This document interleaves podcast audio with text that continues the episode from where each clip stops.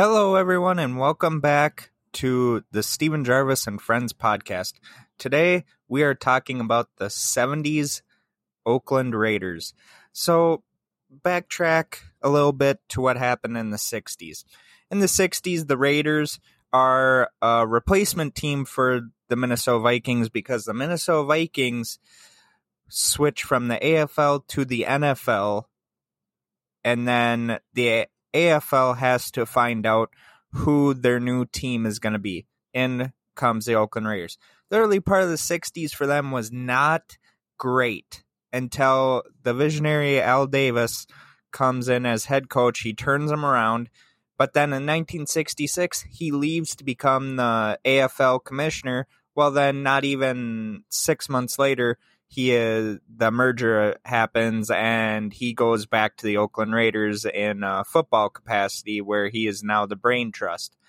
Well, um, the Raiders, under his handpicked successor, John Rausch, uh, later make a run for it, so to speak. Nine, uh, Super Bowl two, they play against the Green Bay Packers where they lose. Uh, Uh, Super Bowl, and then after that Super Bowl two, uh, the Oakland Raiders are pretty much fodder for the one for teams that eventually do go to the Super Bowl and win. Uh, in sixty-eight, they lose to the New York Jets, who go on to win Super Bowl three against the Baltimore Colts, and then in nineteen sixty-nine, the year before the A F L N F L merger, They uh, lose to the Kansas City Chiefs, which Kansas City Chiefs go on to win Super Bowl four against the Minnesota Vikings in one of the most dominating Super Bowl performances of all time. Well, at that point.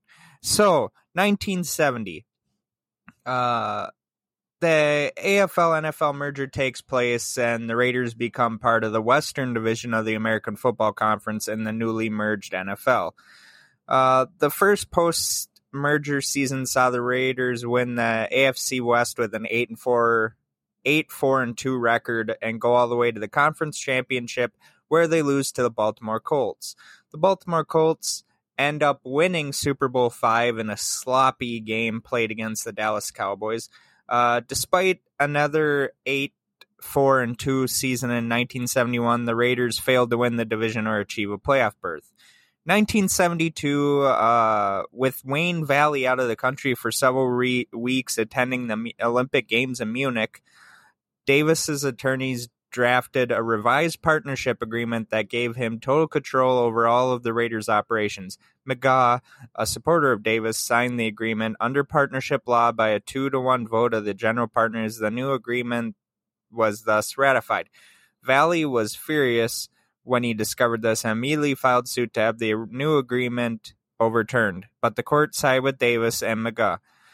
That year, the Raiders would see the team achieve a ten and three and one record and another division title.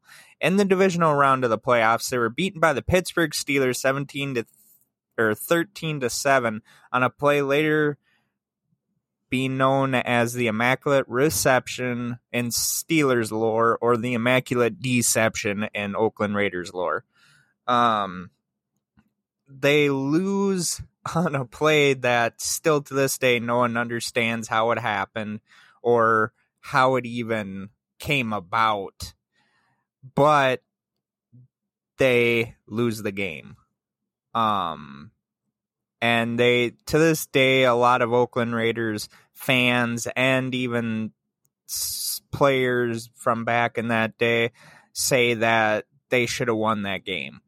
Um, a lot of fans even claim that had the Raiders won that game, they would have played against the undefeated seventy-two Miami Dolphins, probably beat them and probably go and win the Super Bowl against the uh, Washington Redskins.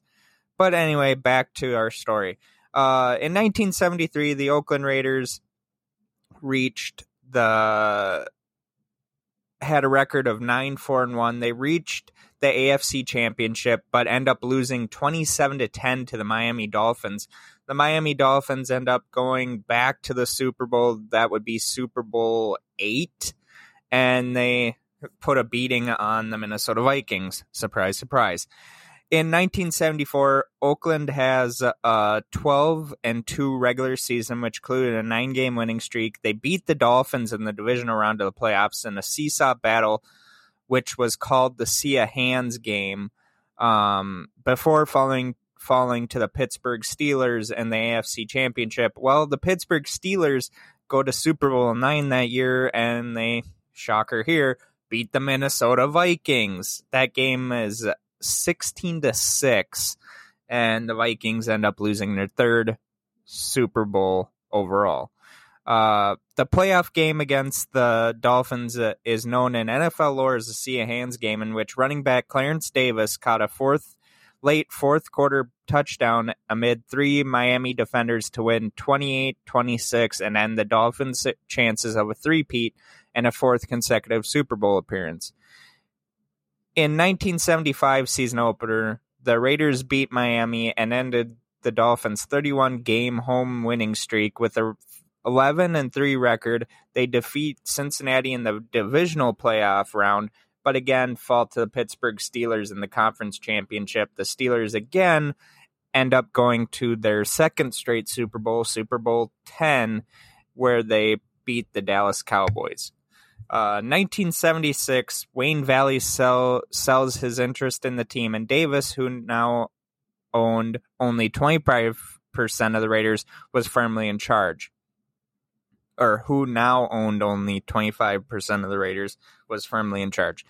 The Raiders beat Pittsburgh in a revenge match of the season o- on the season opener and continued to cement their reputation for hard, dirty play by knocking wide receiver Lynn Swann out for two weeks in a helmet-to-helmet collision. Al Davis later tried to sue Steelers head coach Chuck Knoll for libel after the latter called safety George Atkinson a criminal for the hit. The Raiders won thirteen regular season games and a close victory over New England, the only team to beat them in the regular season. In the first round of the playoffs, they beat the New England Patriots. Uh, they then knock out the injury-plagued Steelers in the A F C Championship to go to Super Bowl eleven, where their opponent, the Minnesota Vikings. Uh, both the Raiders and Vikings go into this game as losers of Super Bowls. Um, Minnesota did not want to be the first team to lose four Super Bowls. Um, the Raiders end up turning this into a quagmire for the Minnesota Vikings. Uh, the Raiders end up leading sixteen to nothing at halftime. By the end, uh, they would w- the Raiders would win thirty-two to fourteen, bringing the Vikings' Super Bowl total to zero wins and uh, four losses. Um, the Raiders end up winning it, and they are the kings of the hill. Um, the following season, the Raiders finished eleven and three, but lose the division title to twelve and two Denver. They settled for a wild card playoff berth, beating the Colts thirty-seven to thirty-one in two overtime periods, but then falling to the Broncos twenty to seventeen in the A F C Championship. Uh, during a nineteen seventy-eight preseason game, Patriots wide receiver Daryl Stingley was tragically injured by a hit from Raiders free safety Jack Tatum, also known as the Assassin, and was left paralyzed for life. Although the Raiders achieved a winning record at nine and seven, they failed to qualify the playoffs. Um, after ten consecutive winning seasons and one Super Bowl championship, John Madden left the Oakland Raiders and coaching in nineteen seventy-nine to pursue a career as a football television football commentator. His replacement was former Raiders quarterback Tom Flores, the first Hispanic head coach in N F L history. Flores led the Raiders to another nine and seven season, but not the playoffs. Um, so the Raiders in the seventies are much that hard-hitting, um, some may call it dirty play, but um, they are led by a cast of really good players. Um, quarterback Ken Snake Stabler, uh, Fred Biletnikoff, Cliff Branch. Um, they have the amazing offensive line led by Gene Upshaw and Art Schell. Um, you know, and their defense just cannot, you know, you, you couldn't really win against them. Pittsburgh had some luck with them. Um, Miami, same thing. But ultimately, the Raiders do end up winning a Super Bowl. And that is that for the seventies. Uh, they do play in a lot of playoff games, losing quite a few of them. Uh, John Madden, who uh, kind of molded the team, ultimately said of them that, hey, you know, if they're dirty, what do you say about other teams like Pittsburgh and Miami and Kansas City? So it's up to you, the fans, to draw your conclusion on if Oakland was dirty or not. I think it was just hard-hitting football. And, you know, it comes to a close that um, the eighties is a much different time for the Raiders, and we'll talk about that next time. But for now, I hope everyone enjoyed this. Um, I know it's not a very long episode. I try and get through these episodes in a certain amount of time so that it's not boring. But uh, thank you all for the one hundred seven downloads on the podcast. Could never imagined it ha- would have happened. I know a lot of people are probably like, okay, Steven, we hear this all the time, but I am forever thankful for my fans and for the people that listen to this podcast.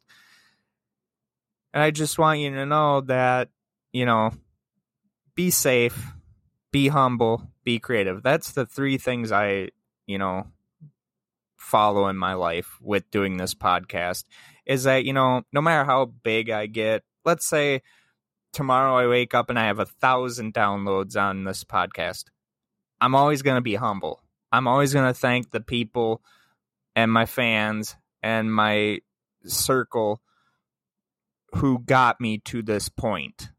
I couldn't have done it without them. I couldn't have done it without my fiance. Couldn't have done it without my best friend, Brian Nelson, my fiance, Alyssa Thamer, my family, my dad, Brian Jarvis, my mom, Susan, uh, my brother, Keith. Uh, I couldn't have found Buzzsprout without the help of and my coach, um, Mike Mike Nelson. I, I just, to have so much great supporting cast is just amazing, you know, and hopefully we can keep it up. I know we can. And as long as you guys, my fans, keep downloading, keep listening, keep putting up with my zany commentary. I know Alyssa isn't here to do episodes like she used to, but you know what? Hey, that's okay.